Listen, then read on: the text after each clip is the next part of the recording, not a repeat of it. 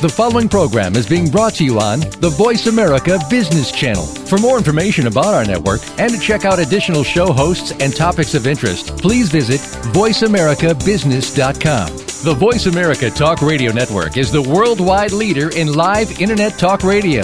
Visit voiceamerica.com. The views and ideas expressed on the following program are strictly those of the hosts or guests and do not necessarily reflect the views and ideas held by the Voice America Talk Radio Network, its staff, and management.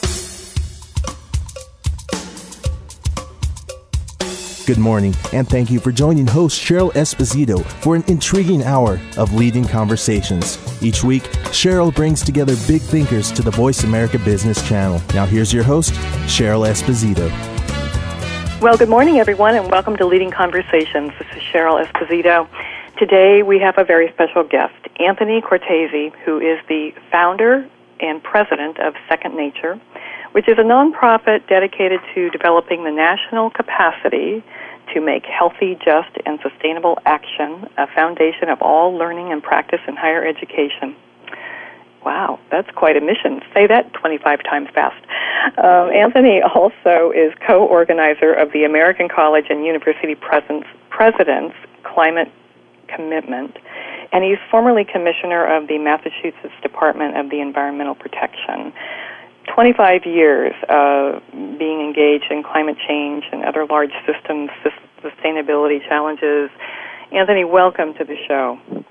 Thank you, Cheryl. It's a pleasure to be with you. It is great to have you here today. Where are you today? I am in Boston, Massachusetts, which is the uh, home office of Second Nature. Oh, great. So let's see. Are, are you having a sunny day?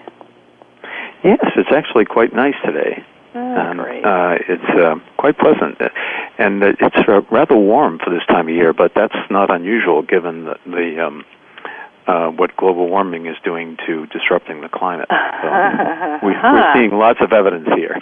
lots of evidence. All right. So, so Anthony, I, um, you know, I, I gave the long definition of the um, mission of the organization that you are co-founder and president of, Second Nature, and um, I want to talk a bit about, you know, what what that's about and and you know what your role is there and and how it's making a difference in the world. But before that, you know, I'm really curious. You have spent 25 years engaged in the issue of climate change and sustainability. And I'm just wondering, you know, what got you intrigued with this whole issue to begin with a long time ago? Well, you know, that's a good question. Uh, because I sometimes wonder myself. uh, but uh, you know, it really goes back to um, my childhood. I grew up in in the north end of Boston, mm. um, which is uh, the oldest um, residential, continuous residential neighborhood in the United States. Um, it was one of the earliest parts of Boston. It was founded um, after the founding of Boston. It went through a number of of uh, ethnic changes, starting first with um, with people from England that came to the United came to what were the colonies in those days, and then um, afterwards was a, a place for immigration of different groups: um, German, Irish, uh, Jewish, um, uh, and then finally Italian. And when I was growing up uh, there. Uh, in the 1950s and 60s, it was uh, predominantly Italian American mm. and uh, blue collar Italian American neighborhood. And um, I like to. Um, I used to go swimming in Boston Harbor. My family liked to go and, and dig for clams. Uh, oh, you know, yeah. it's a kind of fun, fun kind of family event mm-hmm. uh, on Sundays. But after about age eight, we weren't allowed to do that anymore because Boston Harbor was so polluted. Oh wow! And um, and so, in typical fashion, you know, um, you know, being uh, uh, the the son of um, of immigrants and um, and uh, they wanted us to go to you know get a good education so we could have a, a better quality of life. And so when I went to uh, when I decided to go to college, I was good in math and science, and I thought that I would be I would um, major in engineering. Uh, which is exactly what I did. Mm. And as I was uh, beginning to do that work, and I was uh, getting an engineering degree, I began to be aware of the larger social issues, and uh, including the civil rights issues um, in the 1960s. I had a. Um, I also remembered back what it was like growing up in the North End, and that uh, that I couldn't go swimming in Boston Harbor and mm. clamming, and that a lot of people had respiratory disease from the air pollution. Wow. And uh, and I said, you know, um, I really feel like I should be doing something uh, to uh, solve that problem, and making sure that no, no one should have to live in an area where they can't go swimming, um, they can't, um, you know, eat the the locally available shellfish, uh, and uh, are having difficulty breathing, and uh, that was not right to me. So I thought I wanted to use my um, interest in engineering in a positive way to begin to solve those problems. I felt like it was not right that people would have to live that way. Mm. And so um, that's what got me interested in um, in environmental engineering, which was really about a form of civil engineering to find ways to to uh, prevent water pollution, uh, to make sure that we all had clean drinking water, to control the pollution from um, from factories and um, and from uh, power plants, and to um, essentially try to get our, our industrial system oriented in a way that it would not be polluting the air, the water, and the land. And um, I also had an interest in in public service. Um, I grew up uh, in, during this during, during the early '60s. I really answered the call of John Kennedy um, and believed that the one of the highest callings in life was public service. And some of the people that I admired the most were were um, people that were dedicating their life to public service. So, in wanting to combine the work to uh, to try to control pollution and also to um, to be serving the public, I found the perfect match, which was uh, to um, to go for a career working for um, the state and federal government to uh, try to control pollution. So I, um, after I graduated from Tufts and um, worked on my master's degree, I uh, was able to get into the U- U.S. Public Health Service and was part of the original um, 3,000 employees that were pulled together in 1970 to create the um, Environmental Protection Agency from um, five different uh, government agencies.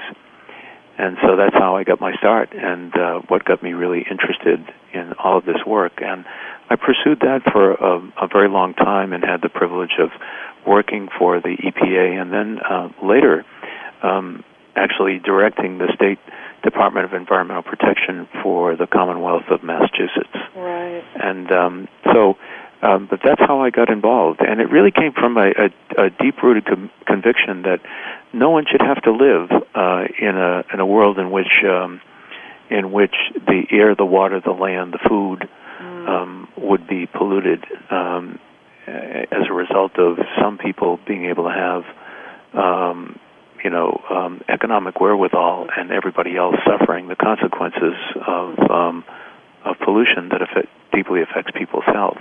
Right. And and the other thing that um, you know, and and then I was fortunate that um, to um, that EPA sent me for my uh, doctorate in um, in environmental health sciences to uh, to the at the Harvard School of Public Health, and um, and the reason for that was because my biggest concern about um, contamination of the environment was how it would affect people's health. Mm. And it was, um, you know, a deep-rooted understanding that if you go back to the turn of the century, you know, of the 20th century, not the 21st century, if you go back to the turn of the 20th mm-hmm. century, mm-hmm. the major causes of death um, were from mostly from infectious diseases of one kind or another. And we were able to reduce the death rate for from um, most of those infectious diseases by about 90% um, before the introduction of antibiotics and vaccines.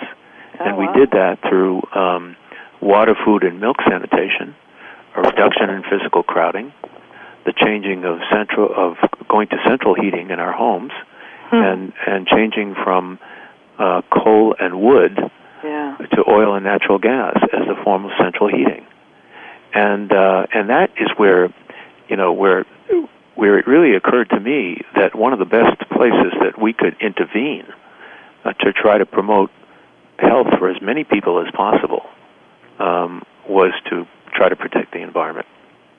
And that's well, what, you know, that's how I that's so you asked me the question of you know how I get yeah. into all of this that that's it.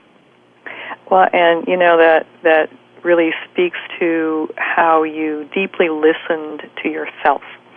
And um, I don't I don't think we necessarily encourage that so much in young people to deeply listen to themselves.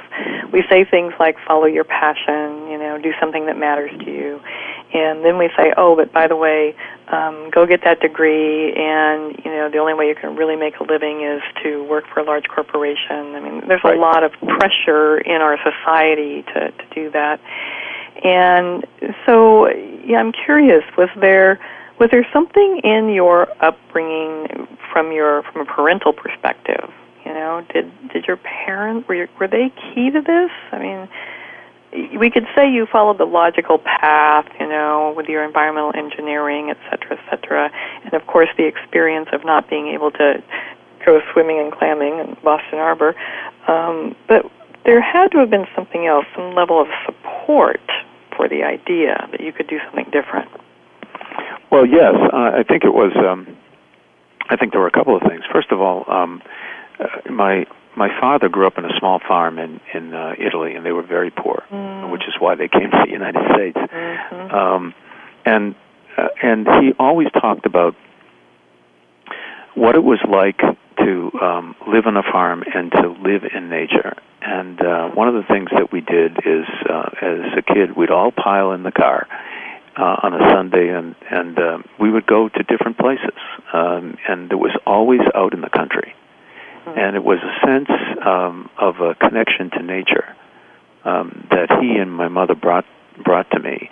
Right. and it was it, but it was really something else. It was it was a um they lived their lives in a in a way that uh, they they did not care about um a lot of material things. As long as they had a place to live Mhm. um and they had family around and they could um and they could be connecting with the family and the people that they cared about yeah. it was all about that first and everything else second Yeah. yeah. and so, what I did not get from them is the push to have a big house, Mhm. uh, an important job. Um, it was it was really oriented towards family and community, Mhm. and for them, community also meant, you know, the quality of life in the place that they lived. sure, sure. So that's where a lot of it uh, really uh, did come. And um, i- interestingly enough, um, my father, who was a, was a um, uh, worked in a shoe factory uh, where he he was a cobbler and he stitched the the soles on shoes for he worked for Stride Rite Corporation, Mhm. made children's shoes, and uh, you know his his um, his whole focus um, was for me to have a secure job because he knew what it was like, you know, to um, to uh, he was fortunate enough to be a union worker, and he knew what it was like not to have a secure job. So the one thing that he wanted me to do was to have security, and and uh, I have never had a secure job in my entire life. Um, but it's not quite true because I had some security when I worked for the for the federal government. But uh, you know, once I got to the point where I was um, directing a state agency, and then the work that I did afterwards um, was uh, none of it had uh, any real security in the sense that he would think about, which is you know a guaranteed job, a guaranteed pension. Um, but he was always very proud of what I did because he felt like I was following my passion and I was doing something good for society. And that was the most important thing to him. It was about doing something good for other people. Mhm. And um, and it was there that I, that I think I picked up my most important values. Hmm. Well, you know, I mean, I that strikes me as so vital, and I think about our generation today who who spends a lot of time um, accumulating things, you know, via their parents, um, whether it's little toys that I love, you know, the computer and the iPhone and I mean all that all of that accoutrement.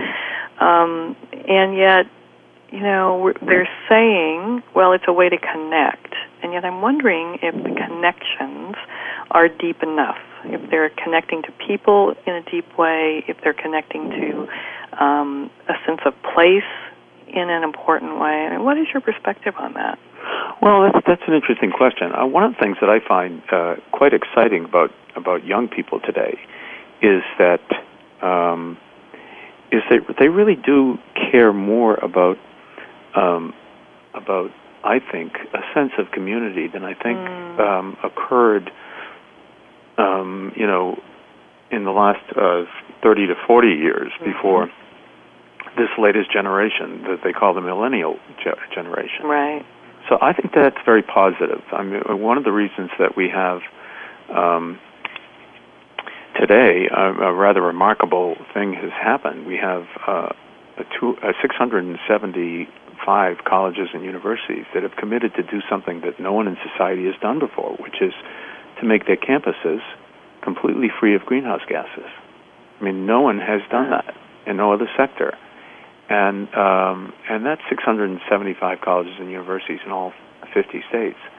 And these um, and this would not have happened if it weren't for the student activism. Hmm. I mean, the students have been really pushing hard uh, for colleges and universities to give them the knowledge and the skills to have a decent quality of life, um, you know, for themselves and for their for their their children and their children's children. Mm-hmm. And I that's a very positive thing from my perspective. On the other hand,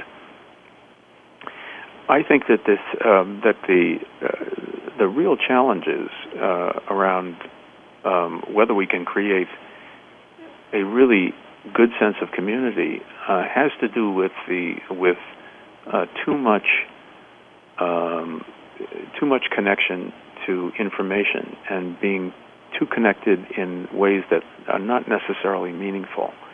And so the electronic um, world is terrific in many respects, but to the extent that it, it is uh, substituting for good mm. human relationships, it's not good. Right. And one of the things that we do know that is that is disturbing is that um, children today are spending so much less time uh, outside playing and having free, uh, un- uh, unstructured time right. than ever before in uh, in our history. Right. And we don't know what the consequences uh, of that are, but the one thing that that I can see is when I when I see my nieces and nephews and and um, godchildren just constantly looking at their Blackberries or iPhones or iPods and and not interacting with other people, I don't think that can be healthy. Well, we have more to talk about with Anthony Cortese when we come right back.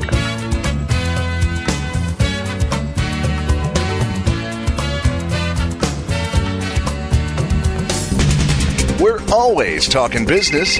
Talk to an expert.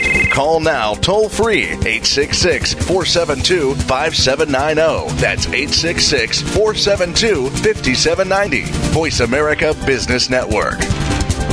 Leadership is not static, it evolves as you do. At Alexa Consulting, we work with CEOs, senior leaders, and leaders in transition who want to make a difference. Leaders who believe that good business is good for people, good for the world, and knows that conscious actions can have global impact. Are you ready to take your leadership to the next level? If you are, then visit our website at www.alexaconsulting.com. That's www.alexaconsulting.com. Alexa Consulting, developing leaders worldwide. When you are trying to establish your financial plan, there are all sorts of variables that you'll need to take into consideration, from the ever changing economy and markets to investment risk and your own financial needs. How do you manage all of it to find a plan that'll work for you? Tune in to The Insightful Investor with Bob Pugh. We'll help you iron it all out to help you stick to a financial plan with the knowledge that you need. The Insightful Investor is broadcast live Mondays at 10 a.m. Eastern, 7 a.m. Pacific on the Voice America Business Channel. When it comes to business, you'll find the experts here. Voice America Business Network. We appreciate you joining our leading conversations today. If you would like to participate in today's conversation, please call us now at 1 866 472 5790. That's 1 866 472 5790. Now back to your host, Cheryl. And welcome back to Leading Conversations. This is Cheryl Esposito. Our guest today is Anthony Cortese. So, Anthony, we um, spent the last segment talking a lot about the importance of connection and nature and the way that people see the world.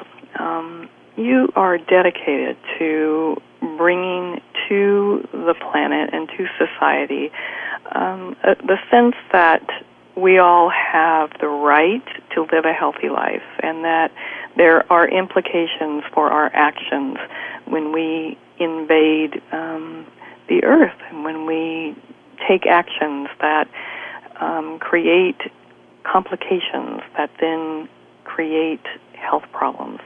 And that, you know, we need to raise the consciousness around that. You know, we've been talking about this for how long now? I mean, the whole idea of climate change, the whole idea of um, pollution and issues. I mean, I remember back in the 60s, this was an issue that was brought forward. Um, I remember that there has been, um, you know, a whole lot of time, energy, money put toward this, and I'm wondering, you know, are we ever going to get to the place where um, this is quote fixed? Well, I think uh, you ask a very good question. Uh, going back to 1970 when we had the first Earth Day, um, you know, at that time, uh, as as an example, there were no national uh, laws that control pollution. People find it hard to believe today, but in 1970, right. we didn't have the ability to control air pollution, water pollution.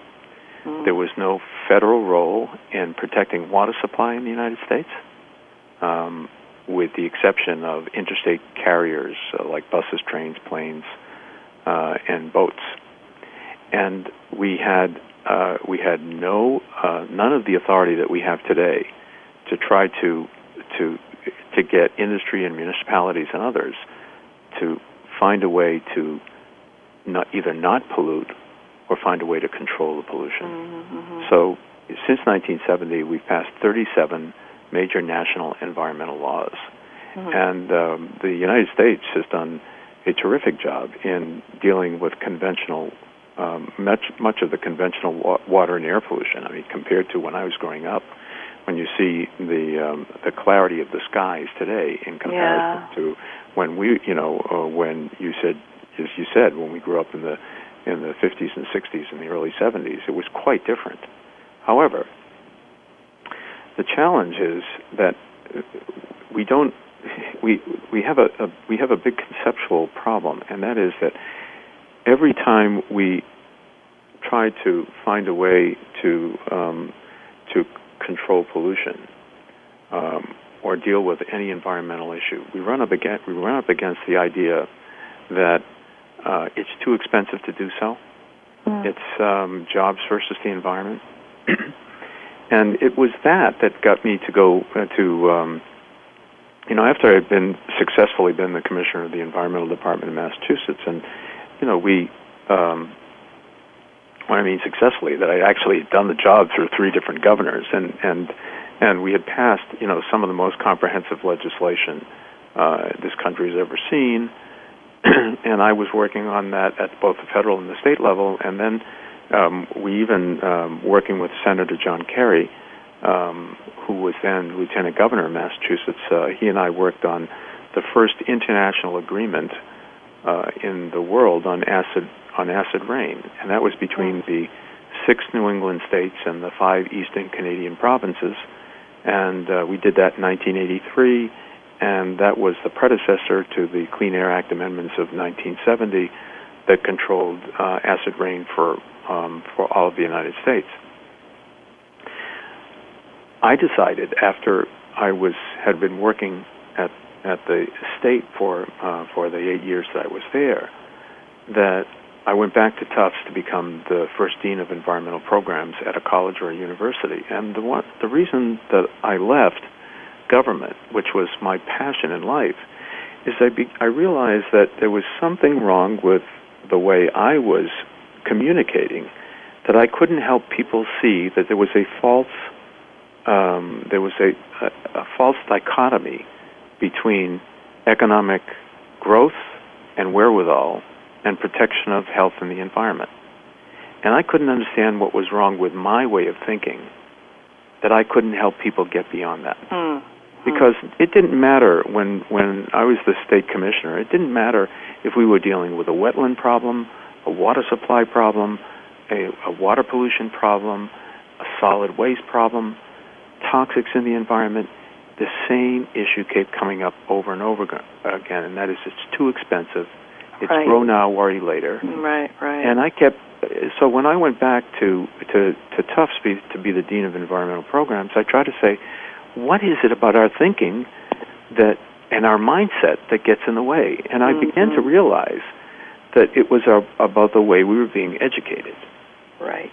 And so um, I set out to work within the different schools of Tufts University to um, to begin to introduce programs to create specialists in the veterinary school, in the medical school, in the School of International Affairs, in engineering, uh, and in nutrition, uh, to to um, to find ways to educate people who could help solve these problems.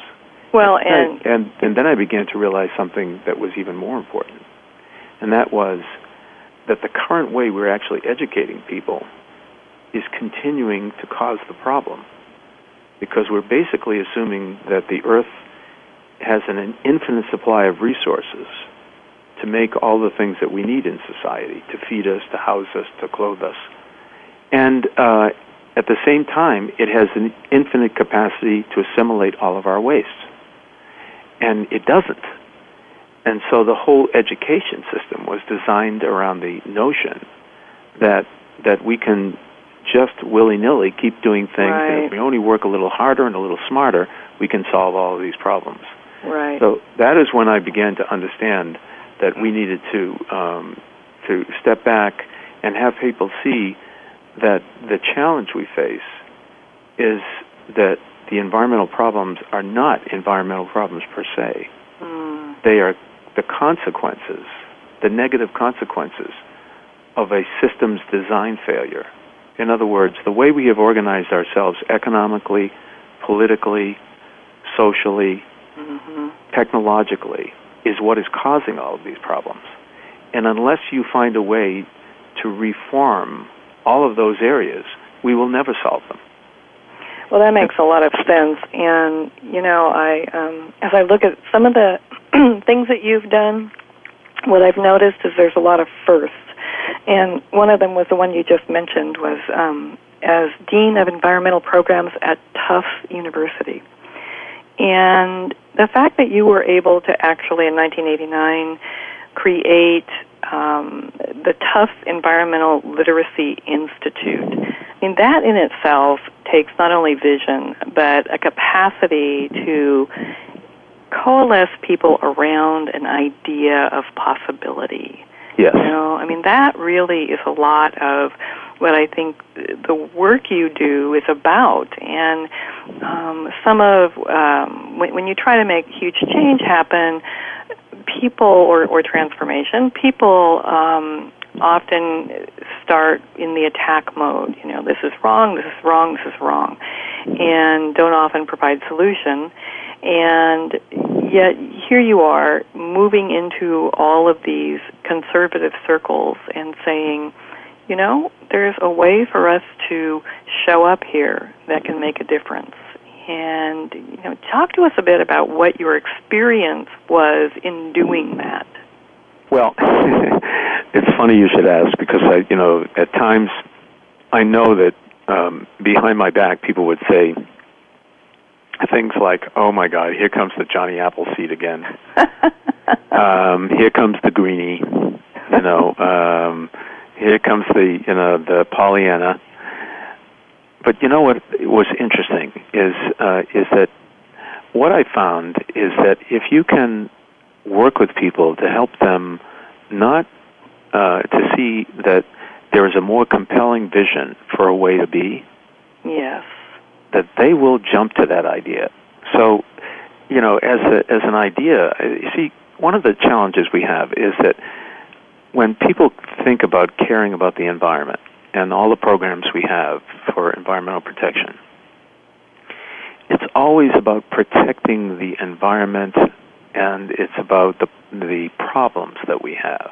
Mm-hmm. Well, problems are negative things Right. that you don't want. Right. You know, when you take away negative things, you don't necessarily get the positive. Um, let me give you an example. If I, you know, if I'm banging my head up against the wall, and I stop banging my head up against the wall, I stop feeling bad, but I don't necessarily feel great. yeah. you know. True. And so we, uh, you know, characteristic of what we've done is what we've keep focus on these issues as problems. Mm. And uh, and as an example of you know, and uh, how many times in society do we know of things that we've done that seem to solve a current problem, only to create another problem someplace else Right. later in time or someplace else in Right. space. Right. I mean, the classic example is we build another um, highway to relieve the t- traffic problem, and lo and behold, we find that five years later, we still have a traffic problem. Right. And so we then think about building another highway. So you know, it's like we don't. It's because we're not really thinking about the systemic reasons for why the problem occurs in the face in the first place. So people have come up with a new way of thinking, which is to say, what about creating a vision for a society in which you can have as many people as healthy as possible, Mm-hmm. in which you can have strong, thriving communities, strong, thriving, and secure communities, where you have ec- economic opportunity for everyone, not just the top 20% of the population. And in, in order to do that, and one of the most important things to do is to try to live in harmony with the life support system, because after all, the earth provides us all the resources Right. which make life possible Right. and uh, and assimilates all of our waste. So now all of a sudden we're talking about a different issue. We're saying, okay, how is it that we can accommodate as many people on on the earth as possible with a decent quality of life? And that begins to ask you begin to think about asking a very different question. And that question is, you know, what is what it, what would it take for us to to live sustainably on this earth uh, and particularly if we're going to have nine billion people on the planet by the by 2050, which we are going to have, no matter what we do, just because of the population momentum uh, of the size of the current size of the population. And that brings you to a you know a, a pretty simple idea, which is um, three characteristics of how we can all live sustainably. One is to to um, run society on renewable energy, Mm. not on fossil fuels. Right. The second is to have a circular production economy uh, where there is no such thing as waste, because you eliminate the concept because every waste product would be a raw material or a nutrient for another industrial activity. Right. That's what happens in nature. right. In nature, you know, nothing goes to waste. right. Everything is recycled, if you will. So imagine an industrial society in which when you're done with your computer or your your cell phone, it's brought back to the company right. and made into a new cell phone or a new computer. Mm-hmm. And you're eliminating toxic pollutants along the way, and uh, and you're keeping all of the all of the elements in the industrial cycle. And then the third piece is that we're living off nature's income, not its capital. Well, what does that mean? Well, it means, for example, you only take fish out of the fisheries at the rate that the fisheries can self-regenerate. You only take trees out of the forest at the rate at which they can self-regenerate. Mm. And it's the same with respect to sustainable agriculture, that you're finding that your ways to, to, to take what you need for agriculture while you're preserving the quality of the soil and the, and the quantity of the soil, and you're protecting the quality of the water, and you're eliminating toxics so that you can continue to do this ad infinitum.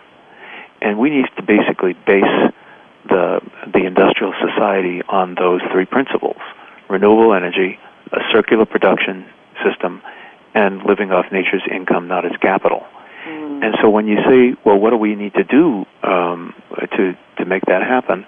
Well, that's where you begin to go back and say, let's find ways that we can do that through our education system. Mm-hmm. So back to you know to the uh, the idea that we had at Tufts in 1989 was let's see if we can get people who are teaching in all of these different disciplines in economics and political science and chemistry and physics and biology and humanities and bring them together and focus on the big health, social, economic, environmental challenges. Mm. And how can we transform the way they're teaching those different those different subjects Right. so that we're including those perspectives in the normal teaching of those subjects. And we call that idea environmental literacy. I and that was and we were the first um, uh, college or university to do that in the country and and you know it's um and here we are you know 20 years later and uh, we're still um, we have a number of colleges and universities that are beginning to do that now but we're a long ways from making it a foundation of all learning and practice which is why John Kerry, Teresa Heinz, and I founded Second Nature in uh, 1993. what an opportunity um, that you have had and are creating to really shape the way people see, to shape the way new and emerging leaders um, look at the world, how they influence and impact the way business occurs. Um, you know, this is big stuff. And to, to you know be technical about it, it, I mean, you know, it's it's very significant, and because you have the audacity to believe in the possibility, you're making it happen, and that I think is key to um, a lot of change, a lot of transformation. Somebody has to have the audacity. You almost have to be told you're crazy in order for um, you know something that big to get started. You know, if everybody thought it was a great idea, it, it, you know, it would It would have happened already. happen already. Yeah, exactly. That's right. And and the as you say, I mean, one of the things that's that's challenging is that uh, you know uh, this is not a, an easy thing for people to hear, but the fact is that there is no way that we can support nine billion people on the planet Right. in the in the current way in which we're doing things. It's just physically impossible, and it's already impossible with um, with uh, 25% of the population of the world consuming 75 to 80 percent of the world's resources. It you know this this the um, the climate disruption. Uh, you know, you know, is is really indicative of something that's really a, a larger issue in a sense. For the first time in the history of the world, the the human humans have become the primary determinant of the habitability of the planet for ourselves and all of the species. This has never happened before. We are now big enough in numbers. You know that the um, we have increased in the last three centuries, last two centuries, excuse me, two last two centuries, we have increased the population from uh, about um, six to seven times. Mm, During that time period, we've increased energy consumption by 80 times mm, and economic output 66 times. mm. Wow. Um, that's, you know, so it's not just population, it's really consumption. Right.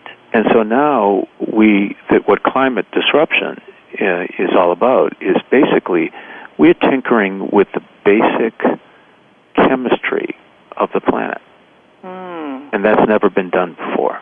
Oh. And the consequences of that we know going back, um, you know, several hundred thousand years are enormous.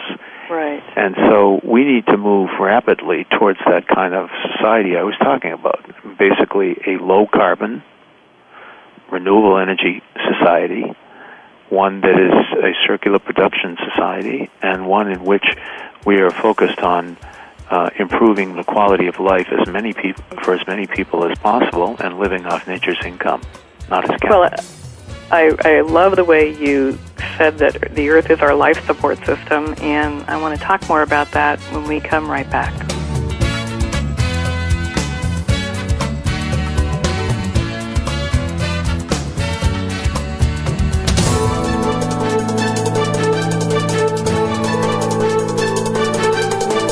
The market's up or down, or if you're looking to improve your portfolio, our experts are ready to talk to you.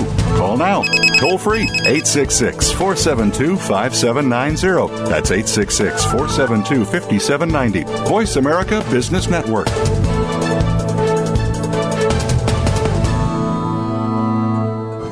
Leadership is not static, it evolves as you do. At Alexsa Consulting, we work with CEOs, senior leaders, and leaders in transition who want to make a difference. Leaders who believe that good business is good for people, good for the world, and knows that conscious actions can have global impact. Are you ready to take your leadership to the next level? If you are, then visit our website at www.alexsaconsulting.com. That's www.alexsaconsulting.com. Alexsa Consulting, developing leaders worldwide. Are you a struggling entrepreneur, unemployed professional, or an aspiring business owner?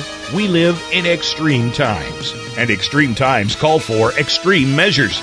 Enter Kevin Lehman, a renegade entrepreneur and success coach who will highlight the intangible attributes you need to go rogue and get rich. Moreover, Kevin will spotlight unique business opportunities that can be started on a shoestring budget but end in a millionaire lifestyle. Go rogue and get rich with Kevin Lehman airs live Mondays at 2 p.m. Pacific and 5 p.m. Eastern on the Voice America Business Channel.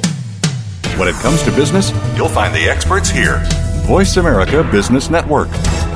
We appreciate you joining our leading conversations today. If you would like to participate in today's conversation, please call us now at 1 866 472 5790. That's 1 866 472 5790. Now back to your host, Cheryl. Welcome back to Leading Conversations. This is Cheryl Esposito, and our special guest today, Anthony Cortese, has been leading us through a story of um, how we can make a difference, why it matters, that we need to care about the environmental change and what's going on with planet Earth.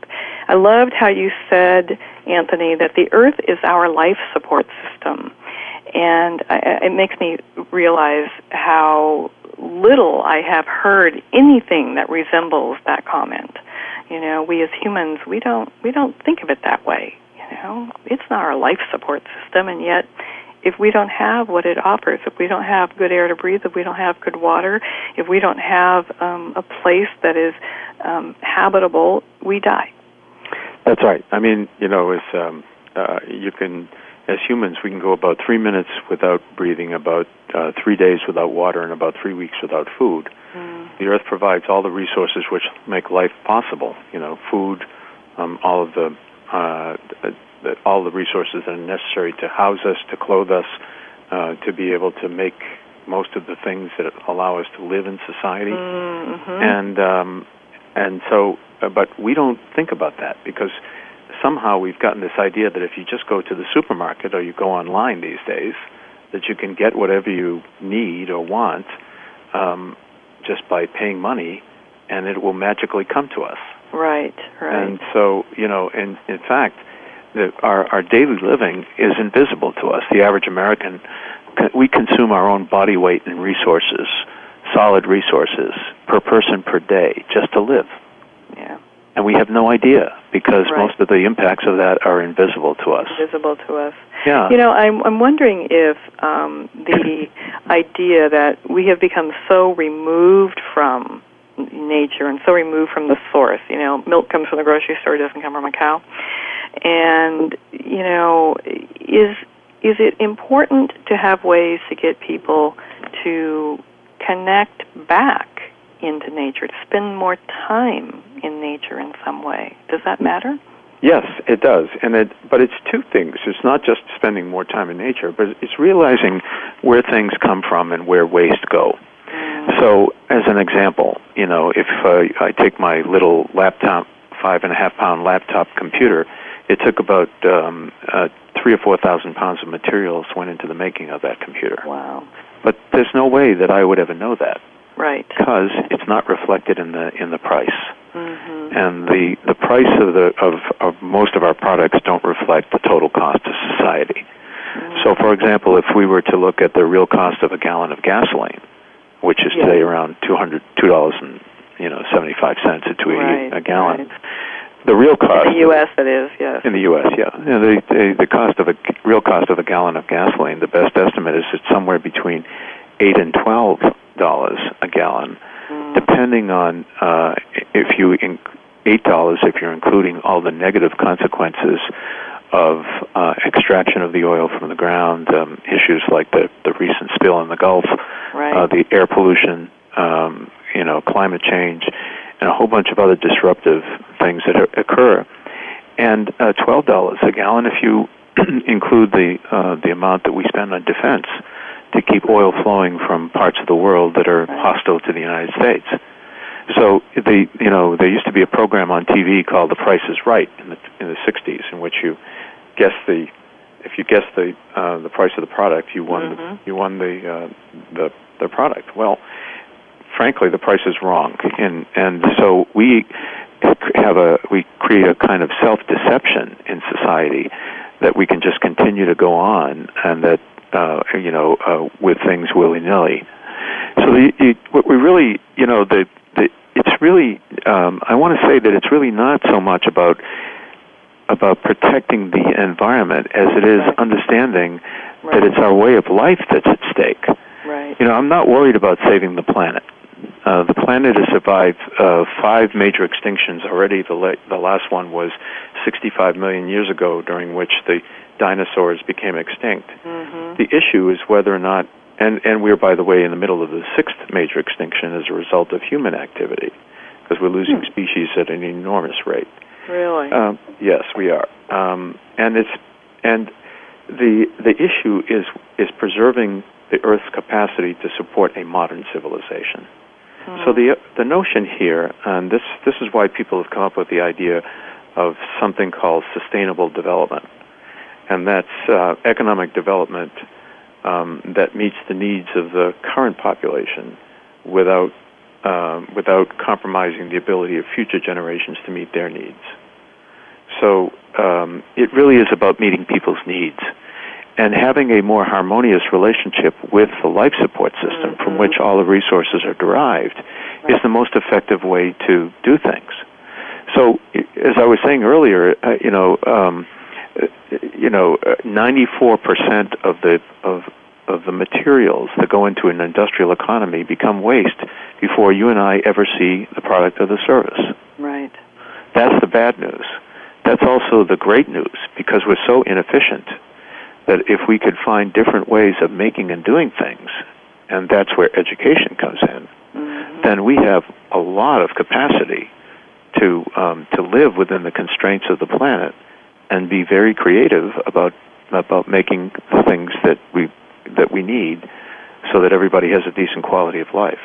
Well, you know, human beings have proved for millennium that um, we're very innovative. We can make change Mhm. happen, you know. And Yep. so, what is the tipping point, you know, where everybody gets on board, or at least a majority, enough of a majority get on board so that the transformation happens? Well, I think that's why education is so important, and I, you know, um, I do believe in the in the in the notion of of um, of you know setting some really um, bold goals. Uh, I, if you recall, when uh, President Kennedy said we were going to go to the moon in a decade, nobody believed we could do that. Right. The engineers and the scientists um, said it was it wasn't feasible, couldn't be done. But because he had a um, a- had a vision for society that was so compelling, because it was necessary for us to be become a first-rate economic as well as a first-rate military power in the world. He was able to to get the resources, get the Congress and the public behind getting all the resources, and we got to the we got to the moon in less than a decade. Yeah. Yeah. And and it was because of that bold vision. But you see, it wasn't because he was trying to solve a problem. He was trying to. He said, this is our goal, and this is the way it's going to pull the entire country in this direction. Right. And in essence, that's what um, I've tried to do with our work at Second Nature, is to work Mm-hmm. with colleges and universities to get them to see that the current way in which they're teaching and operating is actually making the current problem worse, Mm-hmm. and that what we really knew, need to do is transform the educational system so that people are not just learning in silos Right. physics and chemistry separate from economics Right. and political science, but we're really learning how to think systemically and in interdisciplinary ways as well. And that and um, what was been pleasing to me is to see how we now have you know 675 college and university presidents that have stepped up and said we are going to be the first institutions in society to do what is scientifically necessary, and that is become climate neutral.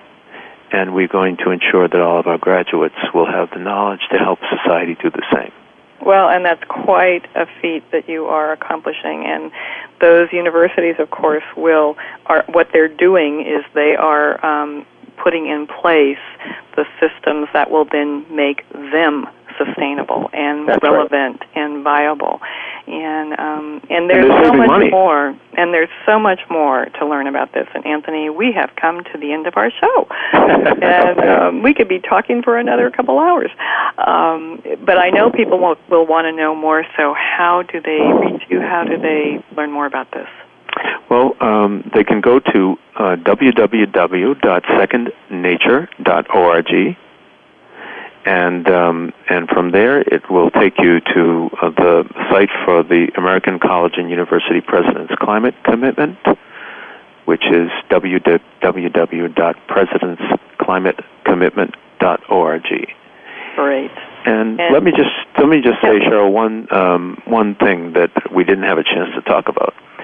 This work is not easy, and it takes a long time. And there are two characteristics that are really important.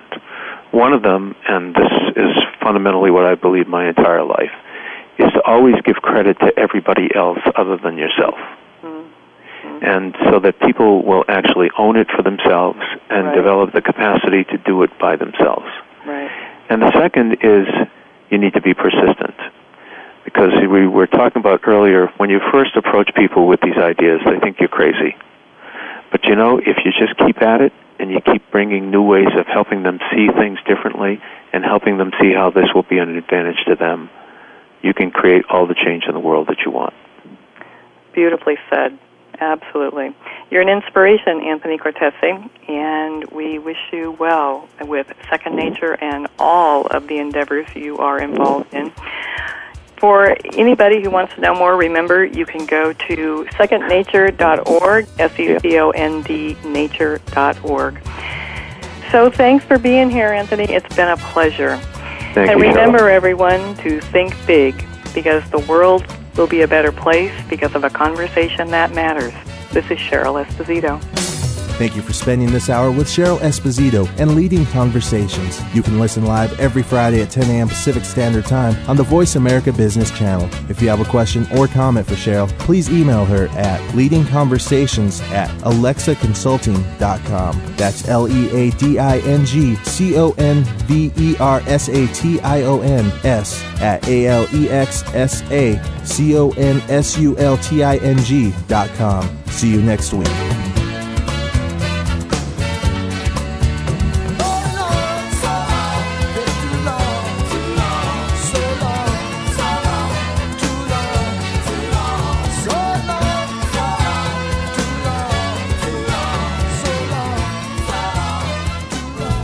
Leadership is not static, it evolves as you do. At Alexsa Consulting, we work with CEOs, senior leaders, and leaders in transition who want to make a difference. Leaders who believe that good business is good for people, good for the world, and knows that conscious actions can have global impact. Are you ready to take your leadership to the next level? If you are, then visit our website at www.alexsaconsulting.com. That's www.alexsaconsulting.com. Alexsa Consulting, developing leaders worldwide.